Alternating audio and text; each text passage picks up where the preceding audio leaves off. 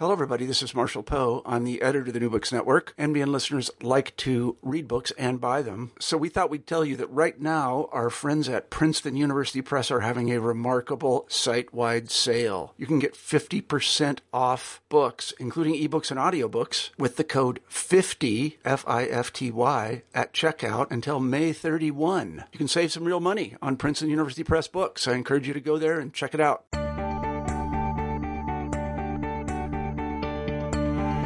Hello, everybody. This is New Books in Psychology, and I'm your host, Eugenio Duarte, in New York. Recent incidents involving the deaths of innocent black men at the hands of police, along with other current events, have us all wondering about the current state of our criminal justice system. These incidents raise important questions about fairness and bias, and they force us to take a hard look at critical flaws in our system for delivering justice. Today, we have a chance to address these questions with Adam Benforado, an associate professor of law at Drexel University and author of the new book, Unfair The New Science of Criminal Injustice, published by Penguin Random House in 2016. Adam Benforado has published numerous scholarly articles, and his op eds and essays have appeared in the Washington Post, the Philadelphia Inquirer, and Legal Times. I'm very glad to have him on the show. Welcome, Adam. Thank you so much. It's a pleasure to be with you. So, Adam, what inspired you to write this book? So, I, I think the seeds of this book really started for me um, in the, the first few days of law school. I, I went to law school with um, sort of a very set idea of, of what um, becoming a lawyer would be like. And it was, of course, shaped by all of the television shows and movies that we've all seen. And, and I sort of thought, that what I would do is I, would come in and I'd, I'd memorize all the, the rules, um, much like a medical student, you know, memorizing all the bones of the body. Um, and then I'd go out and I'd um, fight against uh, corrupt corporations and um, uh, on behalf of um, the, the voiceless um, and the innocent. And, and I think very early on, I started to see cracks in that vision of, of justice. Um, and it started to occur to me that um, what was moving the law um, or outcomes wasn't actually um, the law in the books at all. Um, it, it had to do with individual personalities and um, biases. And, uh, and I started to feel very disillusioned, I think, about that. I felt like, hey, why are we studying, you know, all of these uh, case holdings um, when it's really actually the the, the backgrounds and experiences of the judges deciding the cases, which seem to be more important. Um, and I had actually, I was thinking about the other day, one of the real formative moments for me in law school is I went went to the office hours of this very, very famous um, professor, constitutional law professor, and um, I sat down and, and I sort of said to him, you know, you know, you are this wonderful teacher, and I'm really enjoying the class, and I think you do a great job of trying to show the consistencies in the doctrine and how this case decided in 1850 um, actually relates directly and is consistent with this case from 1914. Um, and I said, but my impression is that uh, these cases actually aren't consistent at all. Um, they reflect changing people changing um, a set of judges on the bench, um, changing social and cultural influences. And I said, so why, you know, why don't we study those things? Why don't we study human psychology um, uh, in a constitutional law class? Um, and he said, well, you know, that's that's really interesting, uh, but that's not my thing. and it was that moment that I thought, well, maybe that could be my thing. Maybe you know I should become a law professor. Maybe I should start doing um, running uh, studies looking at how real humans behave, real judges, real jurors, um, as as opposed to just sort of assuming these uh, characters, which has been, you know, the the approach I think in law for a very long time is we sort of assume these things about how witnesses behave or ought to behave, um, as opposed to actually looking at how does our memory actually function. Uh, what's the research? What does it say? Aside from this professor, were there other people who supported you, or did you have other people react in different ways once you started taking this on? Well, I think uh, you know, for me um, at Harvard, the, the biggest influence um, was a wonderful professor named um, Jon Hanson, who runs the project on law and mind sciences um, there, and and I really connected with him um, very early on, and um, you know I think he he was and still is you know one of kind of the dissenting voices on the faculty. He started out really as a, a, a legal economist, um, and you know for those listeners who know anything about um, law schools. The economic analysis of law has really been the dominant approach to understanding legal problems for the last uh, three or four decades. Um, and that approach really suggests that humans are rational actors. And so you assume rational rationality, and then you go about um, creating these models, whether it's in contract law or criminal law or whatnot. Um, and and John, I think, like me, had um, become very skeptical of that model and, and had um, really desire to build a more realistic model of the human being. And so I think our interests really just aligned so well. So I started working with him, um, uh, writing papers, and um, you know he continues to be a really um, uh, great friend, um, and and still you know even though I'm I've been a professor now nine years, still you know a real um, mentor uh, for me. Um, and so I think, you know, if I hadn't found him, would I have had the confidence to kind of uh, pursue uh, these these strands? I don't I don't think so. You know, I think I would have kept that doubt, um, but I wouldn't have had the, the same outlet. You know, and I think it's important to emphasize that that seems to be one of the underlying or running themes of the book that this system, which we think runs uh, on the rationality of our of of us as humans um, actually is is moved along and rests on on a lot of biases, and that we those of those of us or, or people who move through the system or participate in the system are actually making choices every day that are informed as much, if not more, by their own unconscious biases as by their reason. Absolutely, and I mean, I think that that that starts. I mean, if any of any listeners who have ever been called to jury duty, you know, I I was called. I, I live in Philadelphia. I was called down um, uh, while I was writing the book, and I went in and. Um, you know, as a law professor, law professors very rarely make it onto juries um, for a variety of reasons. The, the foremost among them is that I think no um, prosecutors or defense attorneys want to feel like they're back in the law school classroom, having a mm. law professor listening to every one of their uh, uh, uh, arguments. So um, I kind of knew that I was going to be um, culled from the jury, um, but I was really interested in the process. And you know, one of the things that happens um, at the very beginning um, in the voir dire process is that everyone sort of fills out a questionnaire and it asks questions like, you know, you, is there any reason why you might believe a police officer more or less. Um, and so we all filled out this this questionnaire, and then the judge looked at the answers, and some people had said yes on questions like that, and so the judge then asked each person, um, you know, uh, who had answered yes on a question like that, um, and said something to the effect of, well, you know, let me explain to you all what objectivity means. So we all have, you know, uh, certain opinions or beliefs about things, but when you step into the courtroom, you've got to turn off that switch. So if you're biased against police officers, you just flip that switch off. And if you're, you know, if you have some sort of um, uh, bad feelings about black people, well, you turn that switch off. Um, and he asked all the jurors who who'd uh, said yes or checked yes um, on the questionnaire. You know, are you able to do that? And of course, everyone in this social pressure situation said, "Oh yes, judge, definitely. I'll I'll flip that switch off."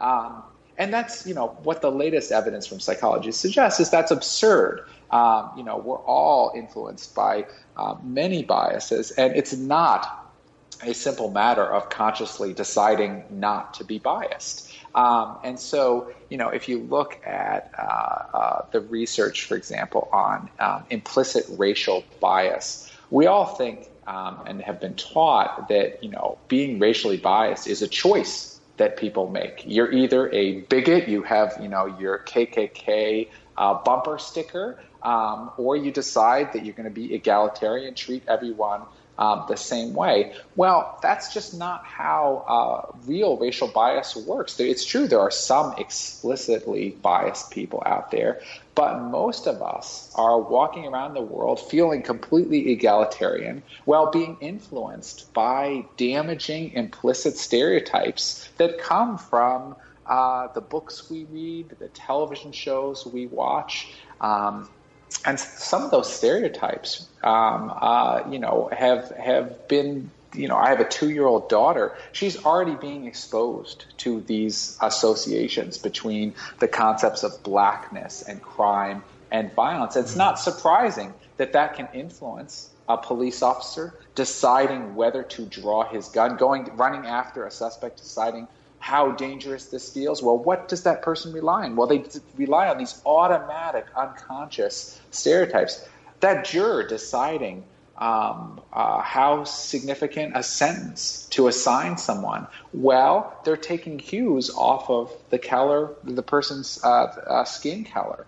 Um, and in other research shows it's not just whether you're black or white, it can be how black you are. So, in one very famous set of research studies, um, uh, scientists looked at um, uh, death penalty cases, and, and what they found was um, the people who were most likely to get the death penalty, it wasn't just whether you're black or white, it was how stereotypically African American your features were. So people with the, the widest noses, the darkest skin, the thickest lips, those were the people who were far more likely, even than their um, uh, less stereotypically African American looking uh, peers, to receive the death penalty. Wow. But then let me ask you I mean, we've been aware for a long time that we hold some of our, our, biases and our opinions at an unconscious level. I mean, Freud has been making us aware of this since over 100 years ago. So, why do you think it is that we have. We're so late eh, that we've been so delayed in, in implementing this knowledge. Why are we still working with this outdated system that still assumes we can consciously turn off our biases? Um, I mean, I think it's a it's it's it's also explained by human psychology. Um, I mean, I think uh, that vision of the human being as guided uh, by unconscious forces beyond our control um, is not a very uh, satisfying one for most people. I mean, we want to believe that we are active choosers, um, that we have you know our, our, hands tightly held to the reins of our destiny. I think that it's disturbing to think that we um, might be uh, swayed by uh, uh, forces outside of our control. I don't think that's a very satisfying um, vision. I think it's a threat. Uh, uh, it's threatening to think that we might feel um, unbiased and yet act in a biased manner. And I, so I think that has a lot to do with the resistance of our system to acknowledging that. Um, and I think the other part of it is we, you know, we have this illusion that what we feel um, is what is true. Um, and I think that we, when we feel unbiased, I mean, I can tell you, I feel unbiased in everything that I do, and yet, you know, um, uh, I have taken implicit association tests, which show, you know, I am slower, um, you know, uh, pairing sort of positive words with um, obese body types than I am with pairing positive words and uh, skinny uh, people. Now, I am married to uh, a, a, clinical psychologist who specializes in obesity. I mean, I, I have written um, you know, a, a 150 page article on uh, the obesity epidemic. I care very much about these things. I work to treat everyone the same. And yet, I watch the same television shows that, that everyone else does, which where it's still okay to laugh at uh, fat people, to find them disgusting. Um, and I've been shaped by that. And, and it's upsetting to confront that fact um, that we're not the people that, that we believe we are and that we want to be. So I want to bring our attention to a specific situation because I think I think it could be said that we're dealing with an em- epidemic now involving the deaths of several innocent black victims at the hands of police officers and then the subsequent failure, I think, of our justice system to hold anyone accountable. Now, before we get into that, you make an important point in your book that I think needs to be underlined, which is that when bad things happen in the justice system, when unfairness happens in the justice system, it's not largely because the players involved are bad or stupid people. It, it, seems like you're arguing that what really explains these horrible occurrences is the operation of very subtle psychological processes that no one notices or that very few people notice and yet greatly sway the course of a case. So, with something like this epidemic that we're dealing with, and which has so many people angry and hurt and scared, what do you think is going on? So, so first of all, um, you know, I think that the the disparate impact that we see here on people of color um, uh, in terms of policing is absolutely undeniable. I mean, I think that that is true. Um, and so we have to then ask the question of why. And some people aren't even there. Some people still think, oh no, it's it's not true. Uh, people of color um, commit more crimes, and that's that, that explains. I have looked at the research. I, I think that that is um, uh, uh, not the case. I think that it is clear to me that uh, people of color um, are treated differently um, uh, than people like me, um, uh, white guys. And um, and so the question then is why? Now, I think that the story that we're hearing from the mainstream media on both the left and the right um, uh, is wrong. Um, and I think that the, the true story uh, is not that we have um, a, a, lot of bad apples on our police forces. There are still some, right? There are still incidents, and we, and we see these um, in which there are um, true bigoted racists um, uh, in uh, on police forces. But I think the vast majority of incidents where we see uh, people of color being shot by police officers, um, uh, being stopped disproportionately, is not the result of uh, police officers getting into their cars and thinking, I'm going to go pick on black people today. I'm going to go injure black people today. Um, I think, you know, I, in writing this book, um, you know, I went on pol- ride-alongs with police officers. I know a lot of police officers. Um, I think the vast majority of people who are officers um, have decided to become cops because they actually want to give back to their community. They want to protect their community, um, and that means everyone in their community. Um, and uh, and yet, like I was just talking about, I think we're all influenced by um, uh, uh, damaging stereotypes, implicit associations, which cause us to make decisions differently based on how the people we encounter look. Um, and so I think, you know, there's research on shooter bias, for example, which shows that um, you know, in, in laboratory settings, um, people are more likely to make mistakes um, seeing guns in the hands of uh, when it's actually a cell phone or a wallet, when the person is black, seeing that as a gun, um, more likely um, to actually pull the trigger in such cases and make mistakes in that way. Um, and so I think that has a lot to do with with the incidents that we've been seeing, and also though explains why um, so few people have brought, been brought to justice. I mean, the the answer I think that's being portrayed in the mainstream media is, um, you know, these grand juries are filled with racists, or um, the prosecutors are really bad at their jobs. They're not trying to actually prosecute these cops. I don't think that's the case at all. I think the answer is a lot of the reason that we see these incidents is its implicit mechanism. It's not someone consciously going out to shoot someone or to kill someone. And so that means that you can't prove your case um, because it's not the explicit bigot. Um, and I think that the remedy then is radically different, right? The, the remedy is not simply let's sort through and, and take, you know, keep the good cops and get rid of the bad cops. Um, that's not going to work, right? Um, if we want to cut down on police shootings of minorities, um, if we want to uh, cut down on the the day to day harassment, which hasn't gotten enough attention, right? It's the day to day traffic stops. It's just the way a cop walks up to you on the street. If we want to change that, as a country, I think we desperately need to. Um, we need a different approach, and I think that different approach um, has to do, first of all, with training police officers about how they may be influenced uh, by biases beyond their conscious awareness. I think it's about thinking about particular interventions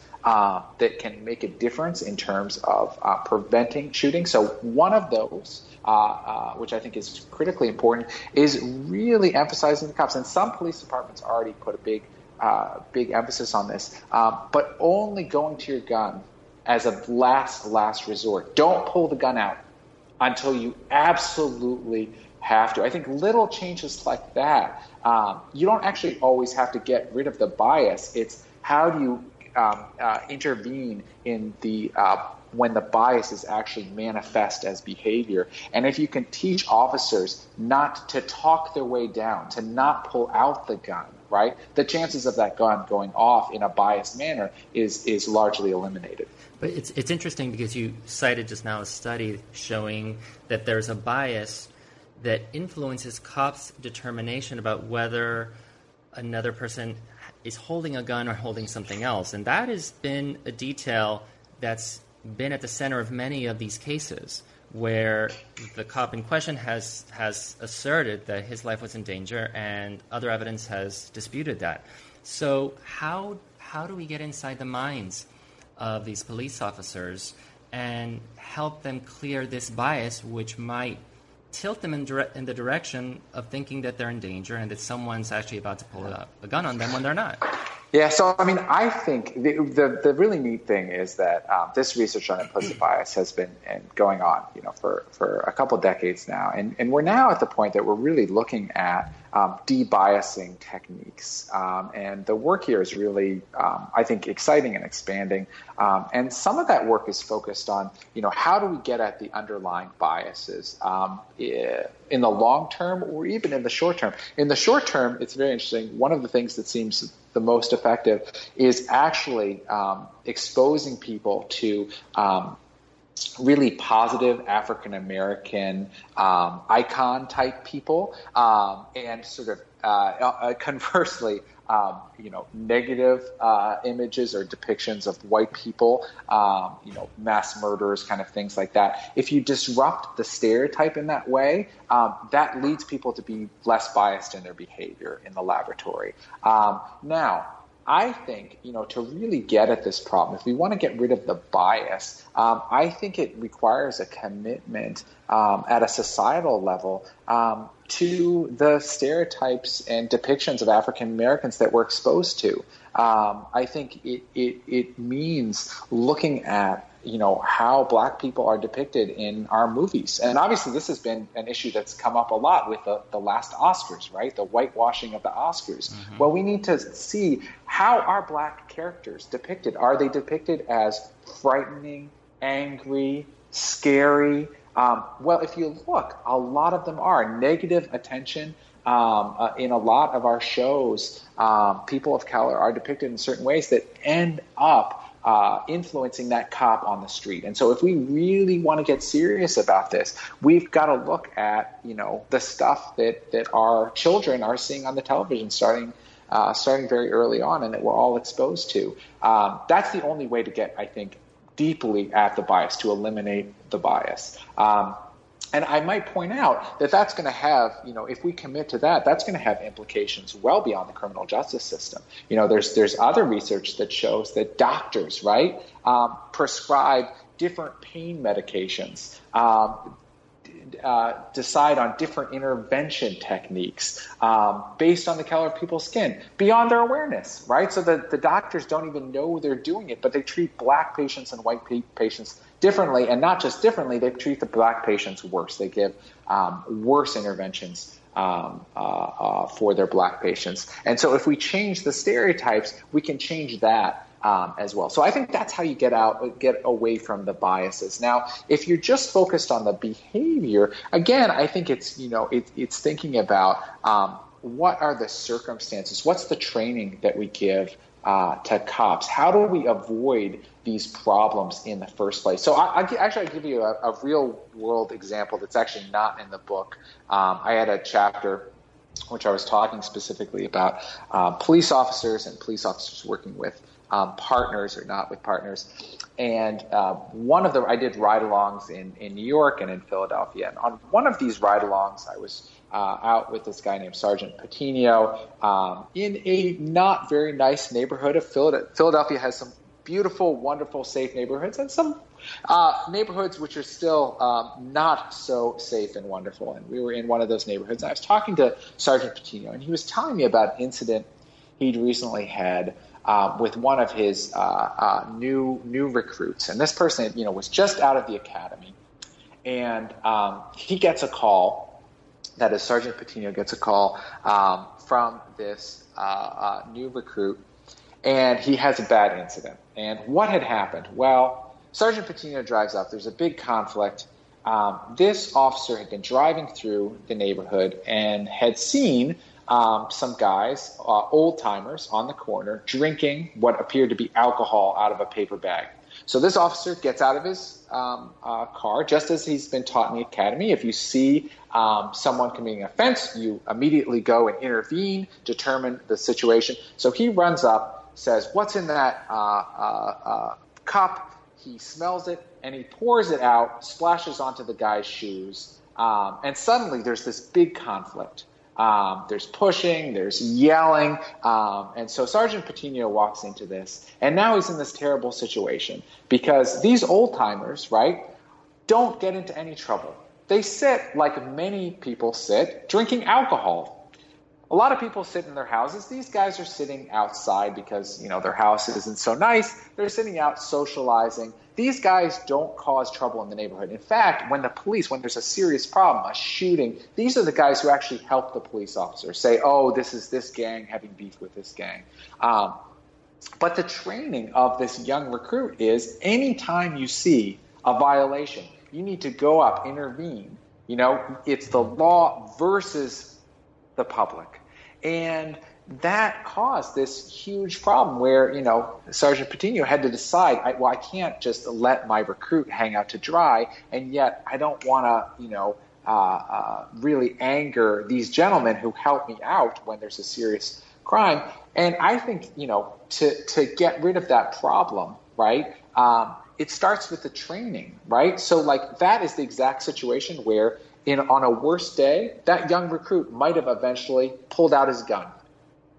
And because these guys were black, that's where that implicit racial bias might actually manifest itself. That's where we're seeing these type of incidents. Um, uh, and so the question is, well, how do you intervene before any of that ever happens? Well, you need to train your recruits to focus on community policing, right? That your job is not to go around and arrest people and find violations. It's to make people feel safe, actually, right? And so how do you deal with some people, you know, drinking alcohol on a corner? Well, in your discretion, maybe that's not something that you police so much. Or maybe you say, hey guys, there are, you know, kids around. You guys mind, you know, drinking in the house? Um, fine to hang out here, but, you know, we just, you know, we want to make a safe space for everyone how do you do those kind how do you learn the names? You know maybe that's the first step is how about you learn the names of everyone in the community? So when you're walking around um, you don't see that as another dangerous black guy. You see that as tom a friend someone you know. You know works at the post office. Um, i think it's little interventions like that a changed frame which can avoid the shootings that occur later. Sure Adam, I'm pausing real quick because I need to go turn off my ringer. I'm in my office, so I'll be, sounds good. I'm making a note of the time. I'll be right. Let me Great. step away for a second.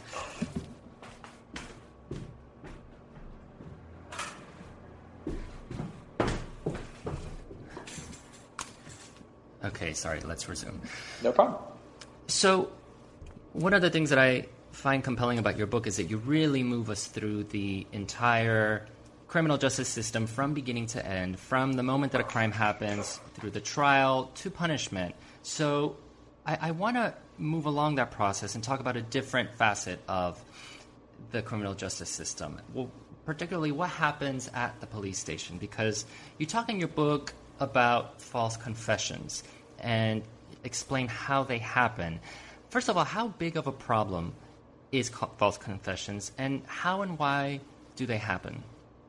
So I, I think they're a very serious problem. So so for a very long time, um, we assumed that it was impossible for someone to falsely confess to a serious crime. So I think you know a lot of people assumed, well, yeah, sure, someone might confess to a really low level misdemeanor, shoplifting or something, um, but no one would ever confess to, say, murdering and raping a 12 year old girl. That that just is impossible. Why? There's no incentive to do that. Um, certainly, no one would do it after we got rid of the third degree. You know, in the early 20th century, you know, people at certain police departments departments used to, you know, uh, be, you know, cops would beat someone up um, and get a confession that way. Uh, but we've really largely gotten rid of that, and the notion that someone still might confess um, seems really, really unlikely to, to most of us still. Um, and with the, the advent of sort of DNA testing, we've realized that actually it's it's not uh, a rarity. In fact, it, it has uh, happened in a significant number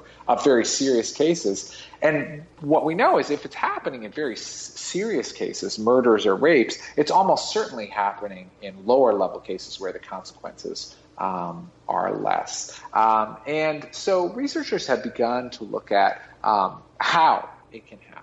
Um, and their conclusion um, suggests that, that the culprit is the most widely used interrogation technique um, in the United States, the, the Reid approach. Um, and how the Reid approach works is, is a interrog- interrogator um, brings in the suspect, you know, sits down um, in the windowless room, and the first part of uh, the approach requires the, the interrogator, the detective, um, to just assess whether the person um, is telling the truth or not.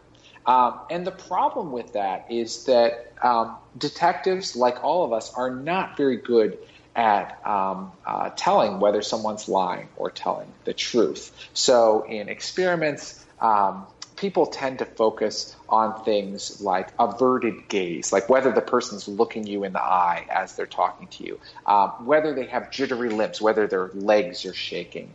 Um, and it turns out that these things are really not diagnostic uh, uh, of deceit at all. Um, there are plenty of people who will look you straight in the eye and lie to you, and there's plenty of people like me who, you know, going through airport security, my arms shake for some reason. I don't know why. Um, I just feel nervous when that happens. It doesn't mean that I'm carrying contraband or anything like that. Um, and so the problem, obviously, um, uh, with uh, uh, detectives not being very good at this first part of the uh, Reid technique is that when they determine that someone has uh, is being deceitful to them, um, they then switch to um, the uh, second part of the Reid technique, which is all about getting a, a confession. Um, so once someone has determined, well, yes, this person is lying, you know, it's not about you know collecting information or going back on that question. No, it's about getting that person to say, yes, I did it. Um, why is the technique designed this way? Well, because that's the best way to get a conviction later on. Once you have a confession, that means that almost definitely you're going to be able to convince a jury that this person did it. After all, they're saying in their own words, I'm the guy. Um, and the way the second part of the Reid technique works is it's it's akin to the, the classic good cop, bad cop, what's referred to as maximization um, and minimization. Um, and this is problematic uh, because it's, it, it's a highly coercive, psychologically coercive um, environment. Um, and we know that particular people, young people, people with a history of mental illness, um, people with low IQs, are particularly vulnerable in these situations. And a lot of times an innocent person may think to themselves, okay, I'm experiencing this acute distress. This person is, you know, um, cajoling me, threatening me. Uh, I'm frightened. I've been in this room for five hours. Um, maybe I should just say that I did it. What are the consequences of saying that I did it? Well, I can get out of this room. Maybe I can even go home. Um, uh, and what are the, what's the downside? Well, um, you know, they're the, these are the police. They're going to keep checking out uh, leads. They're going to talk to other witnesses, and really quickly they're going to figure out it wasn't me. The problem with that is once you confess, the police stop looking for anyone else. All those other leads, they they dry up. They don't look. They don't go down those alleys because they don't need to. They already have you. And further, you know, exacerbating the problem is all of that shaky evidence that was against you before, right? The shaky hair sample or the bite mark evidence, suddenly that starts to look really, really strong. Um, and so that's why um, uh, false confessions are so dangerous. But I want to go back to the that moment when the person who's being interrogated seems to decide, you know, maybe it would just make sense for me to confess because after all, they'll later realize that they were wrong. I mean, I think that that is the moment that so many people who haven't been through this cannot wrap their minds around because in that moment, the person is deciding to confess to something under the fallacy that later it'll be cleared up. And it, again, to those of us who have not been through it, it's, it sounds kind of crazy. Can you help us understand why, yeah. in that particular moment, in under those circumstances, what is going on in the psychology of that person that makes him or her decide that that is the best thing to do? I think it has to do a lot with um, this illusion of transparency that we all have. We we all think, and and, and some I, I think uh, listeners hopefully can relate to this somewhat. We all have this illusion that what we know about the world and about ourselves is far more clear to other people than it actually is. Right. So if you believe you're innocent. Um, and you know you're innocent in your heart, you think it's going to be, and it is, far clearer to other people that you're innocent. Um, and so the danger of confessing seems really small to you to a lot of people in those kind of situations because they think look i know i'm innocent and you know other people will know i'm innocent too. And and the police will do their job. I mean in fact it's the faith in the system not a distrust of the system. It's a faith in the system. Um, uh, which can lead people um, down this road. Now, another thing that we know is um, innocent people actually, I think, are less likely um, to actually invoke their right to counsel. So these people are alone. Why are they alone? Well, they they're innocent. Why do I need a lawyer? I know I'm innocent, so I'm not going to bring in a lawyer in this situation. Um, and um, you know, listeners who who oh, you know followed or watched the show um, making a murderer, um, you know, will remember this, you know, 17 year old Brendan Dassey, um, who is interrogating just this manner. And I think, you know, he decides to confess. Um, uh, and obviously his case is ongoing. But I, my reading of that case is he decides to confess because he genuinely thinks that if he confesses, he's going to get to go home or back to school um, he thinks that this is like I just need to tell them what they need to what they want to hear, and then I'll be allowed to go back and they'll continue working this. Um, and, and that's why be, it'll all be cleared up later. I guess is, is well, it, exactly, exactly, and and uh, unfortunately, once you confess. Um, it's really it's really over. And and I mentioned before, but it's worth emphasizing. You know, we think about you know forensic analysis as really uh, cut and dry, objective. Um, you know, matching up a fingerprint or uh, a, a, hair sample or bite mark, even DNA. Um, and what we know is actually all of those things are subject to confirmation bias. So if uh, a forensic examiner um, already knows that someone confesses, that this sample com- has come from someone who has confessed, um, laboratory studies suggest that they're far more likely to find a match, whether that's with a fingerprint or with DNA. Um, and that should really frighten us because the implications of that false confession um, are much broader. It uh, infects other evidence be- beyond the confession itself. So, so I want to move now into the courtroom because you spent a lot of time there and, and move through each of the players involved and make us aware that there is bias in every one of those players. Now, just last week we learned that Brock Turner, the white young man from Stanford University who was convicted of rape, is getting released after serving only three months in prison. And of course, victims advocate groups are largely um, upset and they're already responding in protest. So, where do we see bias in the courtroom? So we see bias in a in a whole range of areas. I mean, I think most profoundly for um, jurors and judges, um, is that you know none of us can ex- escape um, who we are. So you know, very famously, Chief Justice Roberts during his confirmation hearing, you know, suggested that you know there are uh, two kinds of judges. Essentially, there are activist, ideological judges who just are forwarding their own agendas. Um, and then there are these umpire judges out there, and these are just the, the good judges who have decided, you know, to call balls and strikes, to just look, apply the law objectively to the evidence, to look at things through neutral lenses. Um, and that's really powerful for a lot of Americans. I think a lot of Americans still think that that's possible. Um, what the evidence from uh, psychology uh, suggests is that, that none of us are able to actually do that, um, including judges. So it really matters um, whether you know a, a judge is white or black. It really matters um, where a judge has gone to school. It really matters where a judge is living, um, whether a judge grew up rich or poor. Um, uh, you know, whether a judge is gay or straight. Um, all of those things um, uh, influence how um, a judge makes determinations. We all see the world through tinted lenses, which have been tinted by our backgrounds and experiences and our identities. Um, and so, I, I mean, I think that that is a real reason why diversity on our courts is so important. Um, because if you look at the Supreme Court, um, uh, you know, for 180 years, I mean, it was it was basically just white guys. Just, I mean, for most of history, um, it's only recently that you know we finally have uh, had you know African Americans join the court, women join the court, um, uh, Hispanics join the court. I, I, think that you know it has been um, uh, a very long history. If you look at Anglo American history, um, a much longer time in which the law was solely shaped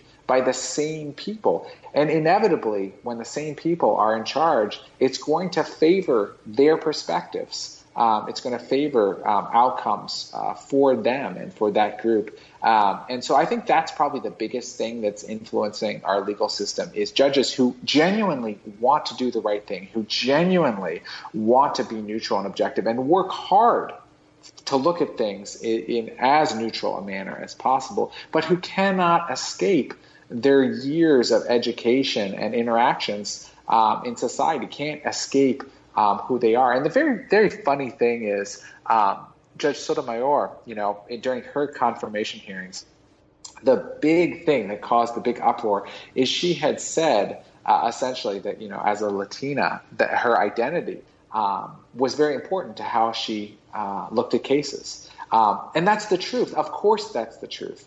Um, and yet she had to back away from that, uh, say that that's not really what she meant, and say, no, I'm going to be an umpire judge. And I think that's ridiculous. I think that we need to be honest um, about the fact that we all bring different things to um, the table, and that, that that can be a source of strength if we ensure uh, that everyone gets a seat at the table. But I wonder if you have an example to illustrate exactly how it is, for instance, that being Hispanic instead of uh, uh, Anglo American or being gay instead of straight would influence the way that one adjudicates a case. So in the book, I, I talk about um, uh, an experiment that was done um, looking at this this, uh, this Supreme Court case um, uh, of a police chase um, that happened down in um, Georgia a few years ago. Basically, what had happened was um, a young man um, had, you know, I think he was going something like 73 and a 55 um, at, late at night in a suburb of Atlanta. Um, cops pull out behind him. He decides rather than pulling over to hit the gas. Six minutes later, um, the police have get permission to pit his vehicle, um, come up, knock the back bumper. You're only supposed to do pitting techniques when it's safe to do so the cops do it on a you know uh, straightaway. The, the vehicles are traveling very high speeds. There's a ravine on the side. So Victor Harris's car flips over. He's paralyzed from the waist down. He sues um, the police um, uh, under the notion that, in the same way you can't shoot a shoplifter in the back, you can't use a potentially lethal pitting technique on someone who's just been speeding.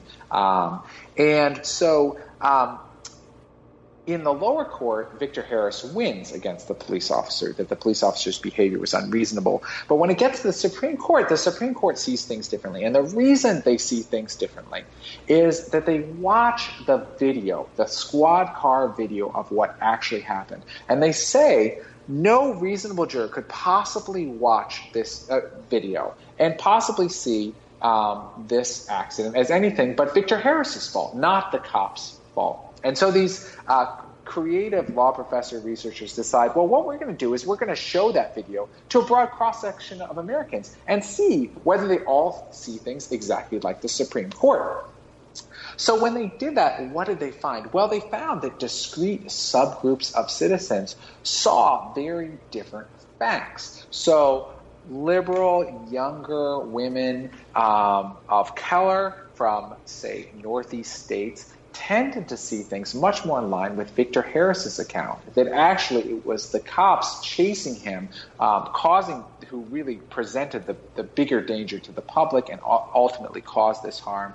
Um, older, white, wealthy men from uh, Western states tended to side with uh, Justice Scalia's majority um, opinion. And so, again, that doesn't mean that anyone's wrong, right? There is no objective take on the facts. There are different visions of the facts. And anyone who is a sports fan knows this to be true, right? So I'm a, you know, I'm a big soccer fan. I watch uh, I support Liverpool, our arch rivals, Manchester United. I have sat in the same room with a Manchester United fan, um, uh, a fellow professor, in fact, and we have argued vociferously about different calls. And that's not because one of us is biased in the moment. It's that we watch a foul or we watch a penalty or whatever it is, and we see different things. Um, and so I think that this was a case, in this case of Scott versus Harris, where you know the the it wasn't that the Supreme Court got it right and everyone else, the lower court, got it wrong. It's that the Supreme Court, because of their backgrounds and experiences, saw a different set of facts than the lower court, and then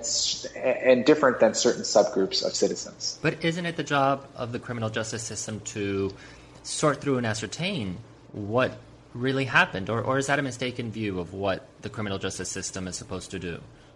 Well, I think it's a different thing to say, you know, what actually happened um, versus who is responsible or what caused that. And I think it's important to to try to reach consensus on certain things like that, but to realize that oftentimes, right, there is no single way to see that. I mean, the world is a complex place. Why was Victor Harris paralyzed? Who caused that? Well, it's not a simple thing, right? It probably was the actions both of Victor Harris, 19 years old, um, was scared, um, uh, but it was probably also the, the actions of the officers as well. And so the fact that one person says, well, it was the officers, and another person says, well, no, it was uh, uh, Victor Harris, um, neither of them is completely right and neither of them is completely wrong. And so the search for, um, I think, this moral clarity that we all yearn for um, probably is going to be elusive um, as we um, uh, embrace the psychological evidence more. Now, that doesn't mean that there's no solution um, or no correct remedy um, in a situation like this, but it means that it's going to be a lot more complex to sort out. I, I want to start talking about the solutions. And before doing that, though, just sort of set up the question with the expectation that many people reading your book, including me, might get through it and feel a bit depressed, you know, and, and feel a bit hopeless about whether we can really fix the system sufficiently. I mean, just to illustrate what makes what made me feel this way, I, re- I remember there there was a very interesting finding in your book that is so minute, but it really illustrates illustrates how deep this goes. I, I think you reported that um, studies show judges are more lenient with sentencing in the morning than in the afternoon. Yeah, so that that is that is one of my favorite studies that I mentioned in the book. So this was looking at um, judges, real judges, um, who sit on parole boards in Israel, um, and the decision of whether to grant someone parole. So I teach criminal law. I would have told you before reading this study that the most important factors are, you know, how bad a crime the person committed and, you know, what they did in prison. Did they reform themselves? Had they been a model prisoner? Um, and it turned out those were not the factors that were most important. The most important thing was simply the time of day um, when you happen to appear before the parole board. Uh, first thing in the morning was the best time. Um, uh, then that kind of dipped as the, the morning progressed. Uh, the worst time was right before the first uh, meal break of the day. After that meal break, jumped back up. Um, and I think what that study really shows is just um, what we're up against, right? Um, I mean, there is there are significant biases that we're not aware of at all, that I haven't written about, that no one's even researched yet, um, and that's really scary. Um, I though, I mean, my own feeling is um, it's it's scary, but the the the solutions. That means that you know there's actually things that we can do. And, and the first step is actually um, confronting this and studying this. The only way um, we're going to remedy biases if, is if we start actually um, carefully cataloging what's going on. The solution is not, you know, to go put our head in the sand and say, you know, actually everything is fine There are no problems. Um, you know, it doesn't matter what time of day uh, someone becomes before a parole board. That's not the way to approach it. The way to approach this is, oh, well, that's really interesting. Let's run some more studies and see if this is true um, with respect to jury trials. Um, does it matter what time of day they are done? Let's look at hearings with respect to sentencing. Let's see if people, um, uh, you know, or, or, with respect to um, whether people are um, the the amount of bail that they have to pay. Let's see if that's affected by the time of day. And if it is, what can we do to intervene? What are the techniques? Is this about, say, the fact that people um, become depleted over the course of the day, that they have more energy, mental energy, um, to deviate from the status quo? That is, to release people before their sentence is finished um, earlier in the day? If so, what can we do to tweak that? Do we need to um, maybe do parole hearings where we have a whole bunch of people all together? So, in fact, we're looking at people comparatively. So, we do 10 people at a time to try to remedy this problem. There are obvious solutions once we acknowledge that there's a problem. If we don't acknowledge that there's a problem, if we hide away from the data, there's nothing that can be done. Earlier this summer, on I think in, on July 20th, you published an article in the Washington Post um, that I wanted to bring into the discussion because you offered a very interesting potential solution to to many of these problems. And, and I'm not sure if the spirit of the solution is that we shouldn't rely on humans so much. Um, but you argued for the virtual trial. Can you tell us what this is and what you have in mind? Yeah, so you know, in the book, I try to focus on both, you know, things that we can do right now to make changes, meaningful changes to avoid um, unfairness in our system. Things like changing our eyewitness identification procedures um, uh, so that we have less misidentifications. Um, but I'm also looking, you know, 50, 100 years in the future. What are the big changes? What are the big ideas that we can be thinking about to change things? And, and one of those that, that I mentioned in the book and that I uh, talk more about in this Washington Post article um, is the notion that if a lot, if, if our eyes and our other senses often mislead us, we judge uh, people more harshly if they have darker skin. Um, if it's true that we're more likely to believe an attractive witness than an unattractive witness, um, if we're, uh, uh, you know, if, if we give longer sentences to obese people than skinny people, maybe one of the solutions is actually um, to prevent jurors and judges um, from seeing these interpersonal differences. Um, so I suggest in the, the article, what if in fact, um, in the trial of the future, um, we all are wearing, um, you know, the equivalent of the Oculus Rift um, uh, virtual reality uh, headset, and we're presented with um, a virtual courtroom in which um, you know everyone is is sort of represented by a neutral avatar with a neutral voice um, wouldn't that allow us to focus on what we're supposed to focus on, which is the law and the facts as presented, as opposed to making judgments uh, based on appearances or the fact that a particular attorney is wearing a loud tie and gesturing more. Um, all these things that we actually don't even know, all these biases that we don't even know about. Um, yet. And and one of the advantages I see of, of this system is that it also allows us to better control for um, other biasing moments that happen at trial. For example, when um, evidence that's not supposed to come in um, comes in. The current approach is that you know the judge offers an instruction to the jury. Um, so you just heard you know that the defendant um, was previously convicted of X crime. Um, that is not you know you're not allowed to know that information uh, based on the rules of evidence. So just forget what you just heard.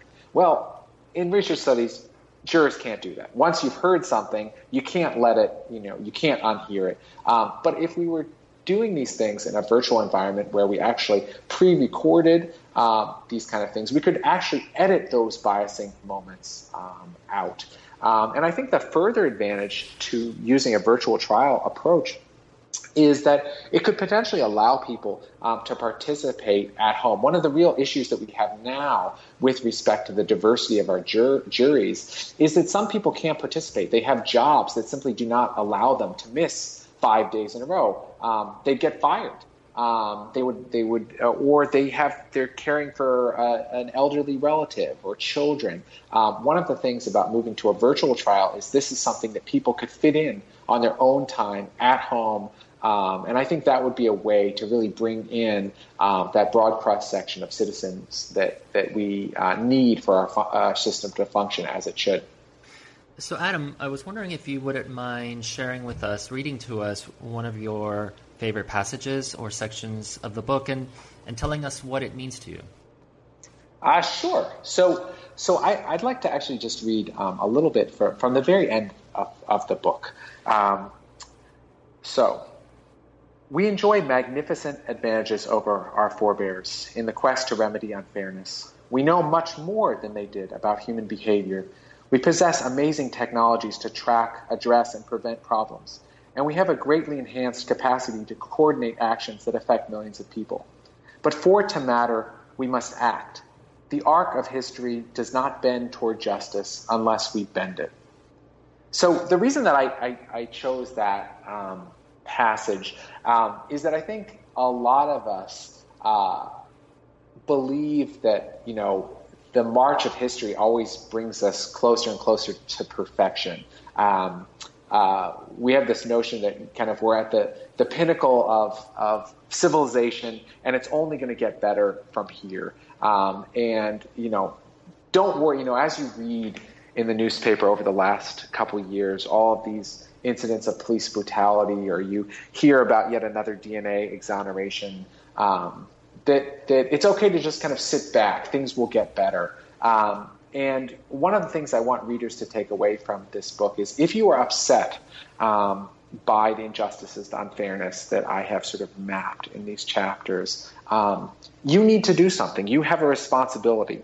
Do not leave it up to police departments to fix themselves or to judges to um, see the light or um, for crime labs to get better procedures. Um, you have a responsibility to advocate for change, to become involved, um, to go out and, and make your world and our world um, a, a, better place. And so, um, you know, I have been trying to do that by going out. I've been uh, around the country um, over the last several months talking to groups of judges and prosecutors and defense attorneys and everyday citizens um, to try to change things. Now, not everyone is a law professor. Um, uh, but everyone has a voice. Um, and so I, I urge people, um, if you care about the state of our criminal justice system, um, to to be active, um, to care, to discuss these things with other people, um, and and to help us uh, change to the system that, that I think we all deserve.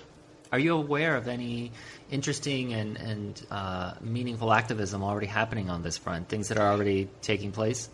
Yeah, so I mean, I think that's one of the most exciting things is is how receptive a lot of the people that I have talked to um, are. I mean, I think that judges, defense attorneys in particular, um, are already thinking about these things. Um, I was just up in Boston um, talking to uh, a group of just, uh, judges, um, and they they are they want the tools, right? And they want to connect with academics who are doing research. They want to collect data, um, and I think that's really where we're going to see the big changes is when uh, people start to just embrace the evidence based approach to justice, right? This notion that the way we run our system is the way that we, you know, we, we, or the way that we should run our system is the same way that, you know, we run our medical system, which is like running empirical tests, collecting data, figuring out what works and what doesn't, and building best practices. Like that's the kind of uh, uh, way that we can be, uh, gain a more accurate um, vision of who's guilty, who's innocent, what works in terms of um, corrections. Um, and so I've been really, really, uh, it's been very heartening interacting with people. Um, I'm really excited actually about what um, uh, groups of police officers um, are doing. I've heard from a couple of police, new police officer groups um, who uh, have really approached, uh, embraced this empirical approach to policing to figure out, um, well, what are the good ways to interrogate suspects? If it's true that the Reid technique doesn't work, what techniques work better? And the great thing is that in this day and age, we can see, you know, what's being done in uh, the United Kingdom or what's being done in Sweden and other countries often are trying things that are not just different but are better, whether that's with respect to um, interrogation techniques, whether that's with eyewitness identification procedures, or whether that's with respect to how they run prisons. Are you hopeful? I am hopeful. I mean, I think it's going to be an uphill battle. I, I worry um, uh, because we all have short attention spans, and the media in particular has short attention spans, um, that criminal justice is going to fall off uh, the agenda. I mean, I was really surprised to see it uh, rise to the fore. Um, that you know, presidential candidates had criminal justice platforms. Now, uh, with the rise of Donald Trump, um, a lot of that momentum. Um, within the Republican Party, um, I think has been lost on criminal justice. There were there were a lot of um, Republicans who were actually talking about criminal justice reform. Um, that focus, because Donald Trump is is such I, I will use the term unique character. Um, he, he, the the focus on issues um, like criminal justice is less, um, but I'm hopeful that. Uh, this uh, that we still have this rare moment where people seem to genuinely care. For a long time, people didn't care. I mean, most of my life, people haven't cared very much about the criminal justice system. It's criminals, after all. What you know, if we're treating them a little bit worse, who cares? Um, that's really changed, and so I am absolutely hopeful. Um, but I think we have to keep um, keep attention on the issue and, and keep moving forward. Well, Adam, I'm so glad that you are bringing attention to this issue and that you've written this really, really great book. Um, we've taken up a lot of your time, but before we go, what are you working on now? What's next? So I am I am planning um, uh, my next book right now. I'm continuing. Um, you know, we didn't talk about it too much, but I, I continue to do actually my own empirical research, um, particularly looking at um, intuitions about punishment. So I'm continuing to work with my my um, colleague Jeff Goodwin, who's at uh, the University of Pennsylvania, cognitive psychologist there, on running new experiments. So that's going to be stuff that's going to be published in sort of scientific journals. Um, but I'm also planning sort of my next um, uh, book project, um, and it, it's not it's not ready for prime time, but uh, but hopefully we can have another chat down the road once uh, once I've worked out some of the kinks. But I, but I will tell you, it is it is um, similarly ambitious and, and similarly forward forward looking. I'll be looking forward to it. You, you definitely have an open invitation. Um, it sounds like a very exciting project. Again, the book is called Unfair: The New Science of Criminal Injustice published by Penguin Random House in 2016. Adam Benforado, thank you for being on the show today. I really enjoyed it. It was my pleasure. Thanks so much. You've been listening to New Books in Psychology with Eugenio Duarte.